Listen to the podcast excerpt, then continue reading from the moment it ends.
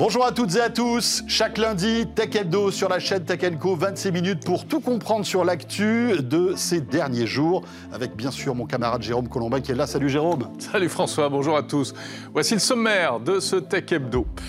Tout d'abord, François, impossible de ne pas revenir sur l'actu de la semaine, le rachat de Twitter par Elon Musk qui s'appelle. Ah, c'est lui. Que va-t-il faire de Twitter? Très concrètement, on verra ça tout à l'heure. Et puis Jérôme, attention, accroche-toi, c'est bientôt la flambée des prix des abonnements de streaming. Audio, vidéo, tout augmente. On fera le point dans l'actu dans quelques instants. Ça va douiller. Euh, notre rendez-vous Tech Care euh, a une invention passionnante pour aider les personnes atteintes de la maladie d'Alzheimer avec une application qui diffuse de la musique. Oui, du rythme. Exactement. Merci d'être là. C'est parti pour Tech Hebdo sur la chaîne Tech Co.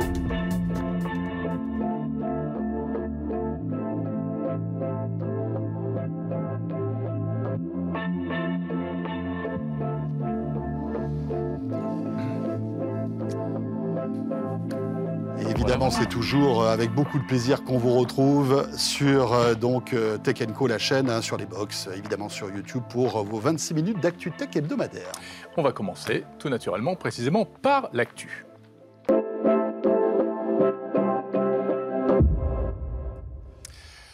Et pour l'actu, François, deux éminents spécialistes de la rédaction de Tech Co nous ont rejoints. Oui, avec Julie Rago, dont c'est le premier Tech Hebdo. Je vous demande de l'applaudir comme il se doit devant votre télé, devant votre smartphone ou votre tablette. Salut Julie. Bonjour. Comment ça va, Julie Rago eh ben, Ça va super, et vous? C'est la première. C'est la première. Voilà, J'espère pas la dernière. mais... bien sûr, tout va bien se passer. Jérôme, c'est le roi des bisutes. Donc, on va voir ce qui va se passer. Oula. Et Raphaël Grabi en face de nous. aussi. Quel menteur. Alors là, non, il ça, c'est pas vrai. Il essaye de se rajeunir. Euh, attention, parce que si tu commences à balancer des fake news euh, qui vont aller sur Twitter, ça va pas faire plaisir à Elon Musk. Ça va passer maintenant, a priori. non, Bon, justement, dans l'actu, euh, on va revenir sur les, les, derniers rebondissements, Jérôme, concernant Twitter. Qu'est-ce qui s'est passé? Avec un certain Elon Musk. Ça y est, il a les clés de la maison.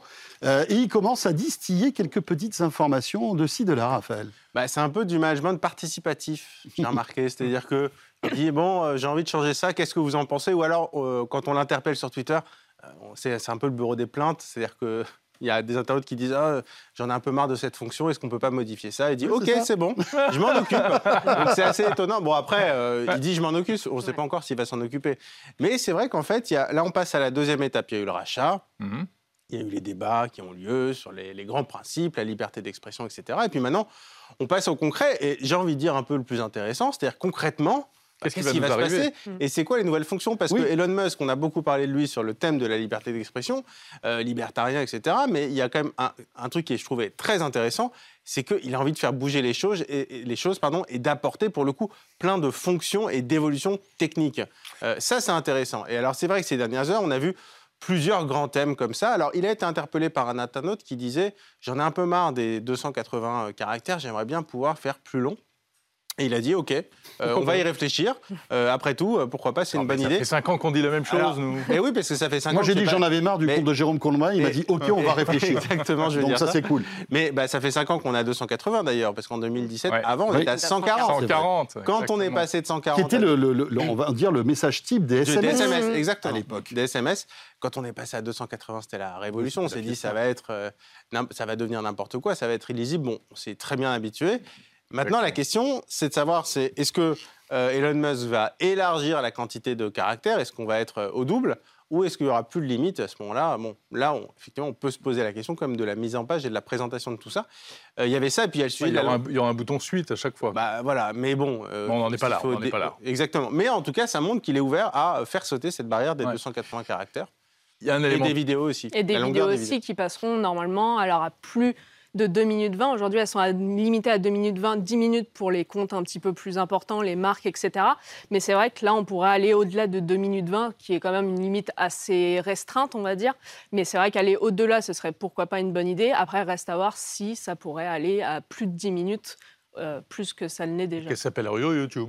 Un peu, ouais. Un peu, ouais. Sachant que entre nous, le player de Twitter, va falloir le rebosser aussi parce qu'il est quand même sacrément pourri.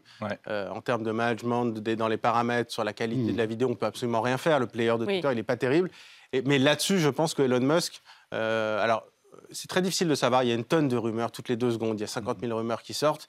Mais c'est vrai qu'on a vu passer des messages qui expliquaient que, euh, en gros, tous les, tous les développeurs allaient être plus ou moins convoqués dans le bureau euh, du nouveau boss pour voir s'ils étaient suffisamment bons ou pas. Et je pense mm. qu'il va y avoir un vrai gap technique et qu'il va falloir montrer qu'on a un bon développeur, un très bon développeur. Ça doit raser les murs hein, chez, Twitter en ce moment. Au-delà de ça, ça ne doit pas être très sympa. Est-ce que cette fonctionnalité euh, de modifier son tweet euh, comme ça est toujours d'actualité ou pas? Alors oui, Parce que sous l'ancienne direction, c'était quelque chose qui était ouvert, Alors, qui n'était pas tabou. Ça s'est ouvert en fait paradoxalement. Euh, ce qui est marrant, c'est que Jack Dorsey disait ça, ça n'arrivera jamais. Et puis Jack Dorsey est parti. Et puis la nouvelle direction euh, est arrivée il y a à peu près un an et ils ont dit oui, on n'est pas totalement fermé au fait d'éditer les tweets. Et puis finalement, ce qui est assez rigolo, c'est que dès qu'Elon Musk a commencé, on ne va pas revenir sur l'histoire, mais en gros, au début mm. du rachat d'Elon Musk, donc vraiment au début du printemps, Twitter a dit on va euh, permettre d'éditer les comptes. Et donc là, c'est en train de s'étendre petit à petit. Il y a eu des versions bêta. Maintenant, ça a été étendu à ceux qui ont euh, Twitter Blue, il me semble. Mm. Donc c'est en train d'arriver. Il n'est pas disponible en France. et probablement, et Elon Musk étant favorable à ça, probablement que ce qui devait de toute façon arriver va arriver encore plus rapidement. Et c'est vrai qu'à mon avis, l'édition des tweets, euh, ça, va être vraiment étendu à tous les internautes, à tous les utilisateurs probablement dans les prochaines Petite révolution, ça. Ça, c'est une grosse révolution, effectivement. Raphaël, Julie, euh, il y a aussi autre chose, c'est qu'on sait qu'il veut en faire un peu une machine à cash, ce que n'est mm. pas vraiment Twitter aujourd'hui. Et donc, euh, l'info ou la rumeur, je ne sais pas, ce serait de faire payer mm le fameux petit point bleu que certains ont sur leur compte et qui est la certification Twitter. Oui, là, c'est une rumeur qui vient du média The Verge. En fait, ils voudraient faire payer les comptes certifiés 20 dollars par mois pour pouvoir garder leur badge bleu. Et puis, ceux qui voudront être certifiés dans le futur devront aussi payer ces 20 dollars par mois. Et en fait, ce qu'on a appris également, c'est que les détenteurs déjà du badge bleu auront 90 jours pour payer auquel cas, s'ils ne le font pas, ils, perdront leur, leur badge bleu. Donc c'est un vaste débat et ça montre que ça va être une usine à cash. Hmm. Mais on payera pourquoi, en fait? Euh, Justement, euh, moi, c'est un peu la question que je me pose, c'est-à-dire que là, dans la certification, ce n'est pas une option, la certification. C'est simplement euh, un, comment dire, une mesure de lutte, de lutte pardon, contre les fake news. C'est la certification d'une personnalité qui c'est simplement derrière son compte Twitter, en fait. D'une personnalité pour dire cette personne, eh bien cette personne, c'est absolument pas un soutien de la part de Twitter. Non, non. Souvent on dit mais telle personne, elle est je sais pas des non, mais droite, ça gauche, avec les stars. C'est simplement, en, fait, la certification actuellement, c'est une mesure contre l'usurpation d'identité, mais elle n'est pas ouverte à tout le monde elle est ouverte uniquement à une certaine catégorie d'utilisateurs les hommes, les femmes politiques, les journalistes, les stars. En gros, tous ceux finalement qui sont euh, sujets à des possibles usurpations d'identité. Et donc, entre guillemets, il y, a, un côté un peu intérêt public à cette certification. Et là, c'est vrai que ce que tu disais, Julie, c'est que ça va devenir vraiment une partie business, c'est-à-dire que tout le monde pourrait être certifié, à condition, une, de payer, et deux, évidemment, derrière, d'envoyer sa carte d'identité euh, pour être authentifié. Bah, mais ce, ce, serait une avancée qu'on doit envoyer sa carte d'identité en termes de. Bah, c'est déjà le cas pour ceux qui sont certifiés. Euh, pour, être certifié, on doit envoyer il faut, il faut envoyer sa pièce d'identité. Moi, j'ai dû envoyer ma pièce d'identité ou ton permis ou, hmm. ou, ce que tu veux. Mais par contre, ce qui est quand même, euh, je trouve, intéressant et, et qui, qui, est un peu problématique aussi, c'est de se dire que ceux qui sont déjà certifiés, mais qui ont été certifiés simplement parce qu'ils euh, ont un profil un peu plus sensible. Hmm. Je pense évidemment aux journalistes, mais pas forcément. Ça peut être plein de, y compris des politiques. Est-ce qu'on imagine, enfin, est-ce qu'on imagine que demain, si Emmanuel Macron se dit par principe, ben, je ne vais pas payer euh, Twitter, euh, ne sera plus certifié ça n'a pas de sens. Donc il y, a, un côté. et puis si tout le monde paye, euh, enfin la certification perd aussi de son sens. Bah. Parce qu'aujourd'hui, derrière la certification, il y a la garantie que je vais lire le tweet de Jérôme Colombin euh, et que, euh, enfin voilà, il y a tout, tout un, il y a une petite sélection aussi en, derrière fait, Pour moi, je pense qu'il va y avoir deux. Pas forcément le plus intéressant. Non, mais je pense qu'il va y avoir deux niveaux de certification. À mon avis, il va y avoir un point bleu, un point rouge. Et puis après, on vous mettra au. À mon avis, il va y avoir le premier niveau style simplement identité confirmée. Et le deuxième niveau, contre l'usurpation d'identité, mhm. euh, où là, il ne faudra pas payer, parce qu'on imagine mal euh, bah, des présidents dire euh, oui, je, paye, je, paye, 5 dollars par mois à Twitter pour être certifié. Enfin, ça paraît hallucinant. Quand je dis un président, un politique, des députés ou des médias, ça n'a pas de sens. Bon. Enfin. enfin, il est capable de le faire quand même. Hein. Dans l'actualité aussi, euh, alors on, évidemment, on suivra de près euh, toutes, ces, toutes, ces, évolutions hein, qui s'annoncent passionnantes. Tu as raison, c'est vrai ce qui va se passer dans les semaines qui viennent. Ah ouais. Ça va être passionnant. Dans l'actualité aussi, vous l'avez peut-être remarqué, il va falloir mettre la main à la poche pour la plupart de nos services de streaming, notamment l'audio, hein, qui euh, augmente. Alors, euh, bon, Netflix est déjà fait, alors c'est pas de l'audio, mais voilà, y a, même s'il y a un compte financé par la publicité, on en a déjà parlé. Spotify visiblement, pourrait augmenter ses prix, mais c'est Apple Music, Apple Music. Hein, qui a décidé d'augmenter toutes ses offres. Alors ça va de la musique à Apple TV, euh, oui, c'est pas etc. C'est vraiment tous les services. tous les services d'Apple. Et puis, euh, enfin, il y a vraiment toutes les plateformes audio. Il y a audio, il y a Deezer, il y a Apple Music, Spotify. Toutes ont décidé d'augmenter leur prix ou alors vont le faire dans les mois à venir. Et puis euh, même les plateformes vidéo. On a Netflix, comme vous l'avez dit. Prime Video a augmenté ses tarifs le mois dernier. Et Disney Plus va augmenter aussi ses tarifs en décembre prochain. Donc il y a vraiment euh, une euh, hausse globale des prix dans tous les services et c'est pas dû à, enfin, ce n'est pas une seule plateforme qui décide de son côté, c'est vraiment global. Et c'est une augmentation sans contrepartie, on n'a rien de plus. Ah non, du, tout. Droit de payer plus. Juste, non, un petit peu moins d'argent, c'est ça la contrepartie. Voilà. Finalement. Moi je vais faire pareil, je vais augmenter mes tarifs. oui, c'est ça. Raphaël, qu'est-ce que, qu'est-ce que tu... Oui, mais de toute façon, c'est, un bah, peu, c'est un peu l'histoire de tous ces services de streaming. exactement, en fait, en fait, il y a deux éléments. Il y a, il y a la partie euh, boîte américaine versus marché européen qu'on a vu euh, mm. C'est-à-dire que l'euro a baissé, donc bah, il faut payer, euh, il faut facturer plus en euros. Mais comme tu dis, de toute façon, en fait, c'est inhérent au marché pour une raison simple c'est que euh, des boîtes maintenant comme Netflix ont accumulé des utilisateurs, puis maintenant il faut être le plus rentable possible. Alors Netflix est déjà rentable, mais maintenant il y a aussi les investisseurs qui disent augmentez votre marge de rentabilité.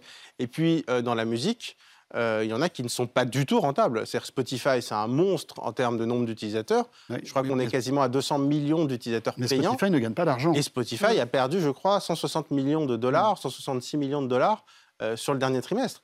Donc, en fait, là, ce n'est pas une question de taux de chance, mais une question de crise, c'est simplement. Euh, d'abord, on engrange des, utilisateurs, et puis ensuite, on fait payer ces utilisateurs une fois qu'on les a bien habitués à nos services. Et là, je crois que quand on parle de Netflix et Spotify, on est, enfin, de l'audio, du streaming audio et vidéo, en général, on est tellement habitué qu'on va payer. Mm. La seule question, c'est qu'est-ce qu'on va arbitrer? Qu'est-ce qu'on va couper? Parce que j'ai fait un petit calcul, je crois que si on utilisait en gros euh, Spotify, euh, Netflix, alors je prends des comptes euh, familiaux, donc avec les, comptes à 17 euros, etc., un petit Amazon Ligue 1, etc. En gros, avec le, petit abonnement fibre, on est à 100 euros par mois pour l'ensemble, on va dire, des, des loisirs, c'est-à-dire euh, séries. on va plus au cinéma, il n'y a plus de redevance télé. Euh. Non, mais enfin, la oui. Mais, mais en tout cas, c'est un hein. budget important. Et donc, ce qui va se passer, je pense qu'on le sait tous autour de la table, c'est-à-dire que les gens vont arbitrer, des services vont disparaître. Et puis, avec le volume, euh, certains, bah, on s'abonnera simplement à moins de services, mais ces services auront peut-être un catalogue plus grand. J'ai du mal à penser qu'un Universal Plus, un Paramount Plus qui, qui arrive là dans les semaines qui viennent en France. Hein. Enfin, il y a HBO Max qui arrivera l'année prochaine. S'ils sont rentables, tant mieux pour eux. J'ai du mal à penser que parmi ces services, il n'y en a pas un ou plusieurs qui finissent par dire bon, on arrête nos frais, notre catalogue, on le file à Netflix, et puis euh, oui, il y a des, ou, ou, la consolidation sur le marché. Ben oui, il va y avoir de la consolidation. Et, et, ce qui est terrible, c'est que ce ne sont que des géants américains, quoi. Hmm. Euh, non, il y a Salto aussi. Il y a pas, de Français, Salto qui d'ailleurs héberge de plus en plus de contenu américain aussi. C'est ça qui est rigolo. C'est ça, exactement. Ils ont beaucoup de séries américaines. Spotify, c'est un, suédois. Oui, c'est suédois. Spotify, c'est suédois. Non, il y a, hmm. il y a Spotify et Deezer quand même en France. Les deux, les deux euh, plus importants en streaming musical. si on veut être. Et il y a Cobus qui est pas mal aussi. Je sais pas comment ils sont financièrement, mais en France, on utilise quand même deux mm, mm, services mm. Euh, européens, dont un français. Donc euh, non, c'est pas. Alors sur la vidéo, c'est plus compliqué parce qu'on ne parle pas des mêmes budgets. Euh, c'est un peu plus compliqué effectivement. Julie, dans l'actualité aussi, alors ça, ça va ravir tous les fans de jeux vidéo. Après deux ans d'absence, la Paris Games Week revient et euh, ça va être la fête du jeu vidéo toute cette semaine. Carrément. En fait, euh, là, c'est depuis 2019, il n'y avait pas eu de Paris Games Week. Et donc, ça revient dès mercredi 2 novembre jusqu'au 6 novembre à Paris, porte de Versailles. Ça va être donc cette première. Et donc, ils l'ont euh, nommé Restart, redémarrage en français. Et donc, pour l'instant, ça a été énormément réduit la taille du salon. Ça va être que 48 000 m2 du hall 1 du parc des expositions. Il y a 117 exposants qui ont été annoncés. Et euh, ça va être le premier salon du jeu vidéo euh, mondial à réunir Xbox, PlayStation et Nintendo au même endroit. Donc c'est quand même quelque chose d'assez vaste. Il y aura 32 acteurs français du jeu vidéo, ce qui est quand même euh, une belle performance. Et on aura aussi euh, beaucoup de choses axées sur l'éducation, sur les jeunes, avec une Paris Games Week Junior. En fait, ça va être dédié à la découverte pour les plus jeunes. Il y aura des ateliers avec, euh, pour aider pour le français, pour les langues, pour les mathématiques à travers les jeux vidéo. Et il y aura aussi des ateliers pour sensibiliser enfants et parents sur un peu les bons gestes à adopter sur Internet, la sécurité, euh, la prévention pour, par exemple, la pornographie, etc. sur Internet. On aura aussi beaucoup de, sujets sur la place des femmes dans le jeu vidéo. C'est un vaste sujet en ce moment avec les récentes polémiques euh, qu'il y a en ce moment sur les streameuses françaises, etc., le harcèlement. Ça va être une grosse part aussi des, des, conférences qui auront lieu à la Paris Games Week. Et puis aussi un petit peu plus étonnant, on aura une grande place à accorder aux seniors. Il y aura un tournoi senior avec euh, un tournoi de Wii Sport, le jeu à l'ancienne de la Nintendo de Wii, euh, où on aura des seniors qui participeront à des parties de bowling. Ah, et donc, il y aura un tournoi. Pardon Tu vas pouvoir y aller pardon J'entends pas. C'est cool tout ça. Moi, je trouve ça génial. Honnêtement, je suis totalement fan de la partie senior. J'espère qu'on va pouvoir y aller, qu'on va pouvoir filmer ça, parce que je crois que j'ai vu, il y a hum, Marcel, 95 ans. Marcel Marcel, 95 ans, si je dis pas de bêtises, qui sera, euh, qui sera sur place. Qui joue à quoi Qui joue au bowling. Et à mon avis, il doit nous mettre la fessée. Hein. ouais, Non, mais, mais, en, vrai, et, en fait, ça me fait penser à une étude euh, du CEL, justement, le, syndicat, des, éditeurs de logiciels, euh, euh, qui est sorti la semaine dernière, qui explique en fait que la moitié des seniors, les seniors c'est plus de 65, mmh. jouent en fait aux jeux vidéo. Alors mmh. évidemment, ils ne jouent pas forcément à Call of, ils jouent aux jeux de, sur mobile, à la Wii, etc. Mais bon, la moitié joue aux jeux vidéo. Et donc les jeux vidéo, bah, c'est voilà, on passe encore un Il autre paraît qu'il y a de plus en plus de personnes âgées qui euh, testent la VR et, prennent du plaisir aussi à jouer à mm. certains oui, jeux. Oui, mais d'ailleurs la Wii, euh, quand on parle de mm. Wii euh, bowling, c'est aussi pour la motricité. On imagine bien que c'est un intérêt pour, pour, mm. les personnes vraiment bah, âgées qui, ont besoin de travailler leur motricité. Donc vraiment, je vais, on va regarder ça de très près parce que je trouve que c'est vraiment sympa. Voilà, Paris Games Week, ça ouvre mercredi. Mercredi 2, no... 2 jusqu'au 6 novembre à Porte de Versailles à Paris. Merci beaucoup Julie.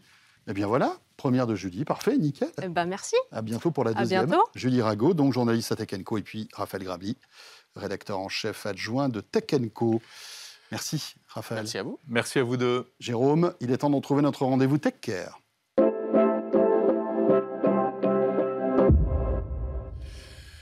Oui, François, et pour notre rendez-vous Tech Care, nous recevons Guillaume Talon, président d'une société qui s'appelle BitHealth. Bonjour. Bonjour. Bonjour Guillaume, merci d'être avec nous. Président de BitHealth, et vous êtes aussi docteur en sciences du mouvement humain. Euh, alors, vous êtes avec nous pour nous parler en fait de, de ce que vous faites, comment la tech peut euh, permettre aux patients atteints de la maladie de Parkinson de mieux, en fait, de mieux vivre leur maladie. Euh, est-ce que vous pouvez nous expliquer ce que vous faites? Oui. Tout à fait, chez Beatles. Donc, historiquement, c'est un projet de recherche européen. Euh, et on a créé l'été dernier une jeune entreprise universitaire. Euh, et en fait, on se sert de la musique et du rythme pour aider les personnes, et notamment dans le cas de la maladie de Parkinson, à mieux marcher. En fait, euh, ça fait une dizaine d'années qu'on étudie ces phénomènes et qu'on s'est rendu compte qu'il est possible d'améliorer les, les, tâches rythmiques, telles que la marche, mais ça marche aussi sur l'élocution, par exemple, Mhm. grâce à de l'indissage auditif. Et donc, on fait écouter euh, aux personnes une musique et ça va permettre d'aider leur marche.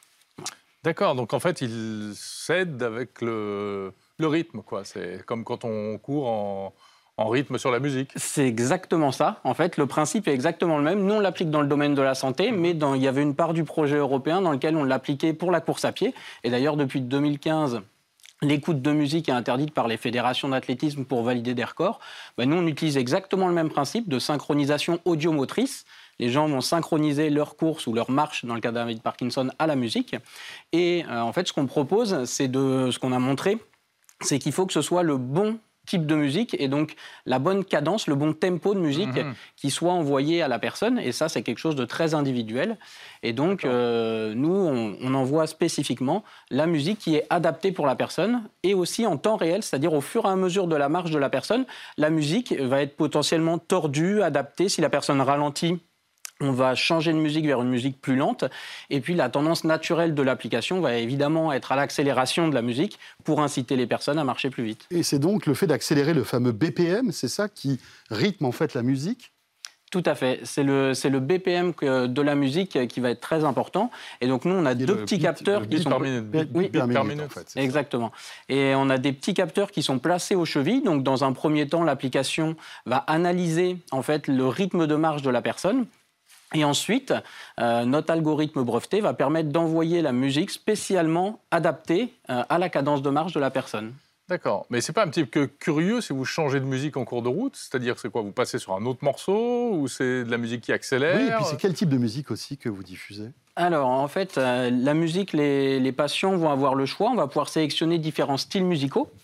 Euh, et puis après, la musique, en fait, va potentiellement se tordre un petit peu, mais dans un certain délai et dans un certain seuil, c'est-à-dire que dès qu'on dépasse 5 à 10 de la musique, pour que, et auquel cas ça deviendrait audible, bah c'est à ce moment-là qu'on change de musique. Voilà.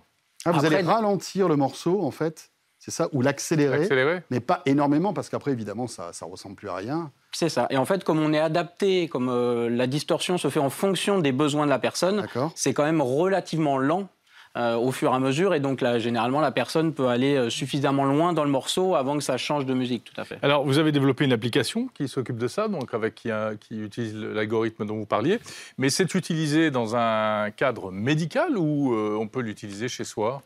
Alors, nous, on a mené les études cliniques, donc ça a été utilisé et validé dans un premier temps dans le cadre d'une étude clinique. On inclut toujours aujourd'hui, on est en train de mener une étude de grande échelle chez près de 400 patients. Donc il y a encore les centres experts Parkinson, notamment, qui incluent euh, certains patients pour valider à plus grande échelle l'effet euh, que peut avoir notre application. Mais en fait, oui, c'est encore expérimental malgré tout. Voilà, mais en fait. Euh, avant même la fin de cette étude, on a lancé la commercialisation parce que les patients qui étaient dans le programme, donc on évalue leur marche initialement, ensuite on leur fait un programme mmh. où ils marchent 5 fois par semaine 30 minutes, et puis à la fin on réévalue la marche au bout d'un mois. Et euh, les patients, quand on leur disait à la fin du mois de réentraînement, on va vous récupérer le dispositif parce qu'il faut qu'on le mette à d'autres patients, euh, certains nous ont dit, mais euh, vous ne vous rendez pas compte les effets que ça a sur ma marche, moi je voudrais le garder. Ah et donc, c'est comme ça. Quand il y en a eu un, les cinq premiers, on leur a laissé. Et puis, quand on s'est rendu compte que c'était 10, 15, 20, on s'est dit, bah, en fait, il faut qu'on lance la commercialisation très rapidement de ce dispositif qui améliore vraiment la qualité de vie et la marche des gens.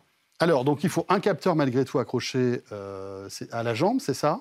Tout à fait et un smartphone. C'est ça, on a deux petits capteurs aux chevilles, un smartphone et des écouteurs filaire de préférence pour éviter les délais, puisque nous, on, est, on travaille sur la synchronisation. Voilà, c'est ça, oui. C'est vrai que le Bluetooth ça ajoute toujours un petit, un, petit temps de latence. Tout à fait. D'accord. Et euh, vous observez des améliorations euh, qui, qui, durent dans le temps ou Il faut continuer à utiliser l'application ou une fois qu'on que peut, on peut arrêter de l'utiliser au bout d'un certain temps?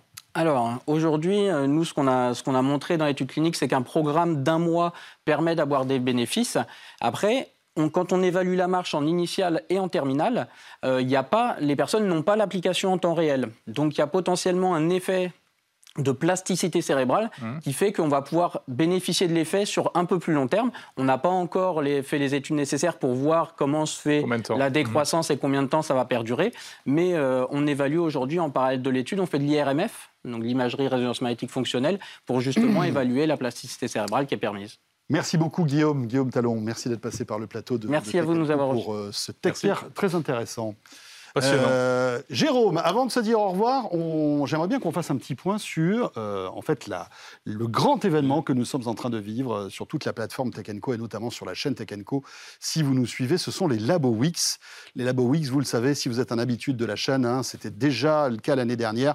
On vous invite et on vous conseille pour que vous puissiez bien choisir vos produits high-tech d'ici la fin de l'année avec toute une panoplie de programmes. Et oui, avec des émissions. Alors, le tour de la question que vous pouvez retrouver, qu'on vous présente avec nos invités. Et TV, vidéo, audio, objets connectés, PC gaming, smartphone. Ah, tout y passe, tout y passe. Et, à chaque fois 52 minutes en plus. Et en plus, on essaye au passage de vous expliquer des technologies pour mieux choisir précisément euh, les produits dont vous pouvez avoir besoin. Et parmi ces technologies, il y en a une, il y en a une que nous utilisons tous, évidemment, c'est le Wi-Fi. Oui, et d'ailleurs, on est, on est en plein dans cette semaine des LaboWix, des objets connectés, et on va parler du Wi-Fi maintenant. Et parmi tous les programmes que vous pouvez retrouver euh, tout au long de la journée sur la chaîne Tech Co, il y a ce programme Vrai ou Faux, et on s'intéresse au Wi-Fi 7 avec Lionel Costa. Wi-Fi 7. Le Wi-Fi, qu'est-ce que c'est? C'est ce réseau que nous utilisons depuis une vingtaine d'années, le réseau sans fil avant ça, évidemment, on se baladait tous avec des câbles réseau pour connecter les ordinateurs et les périphériques ensemble.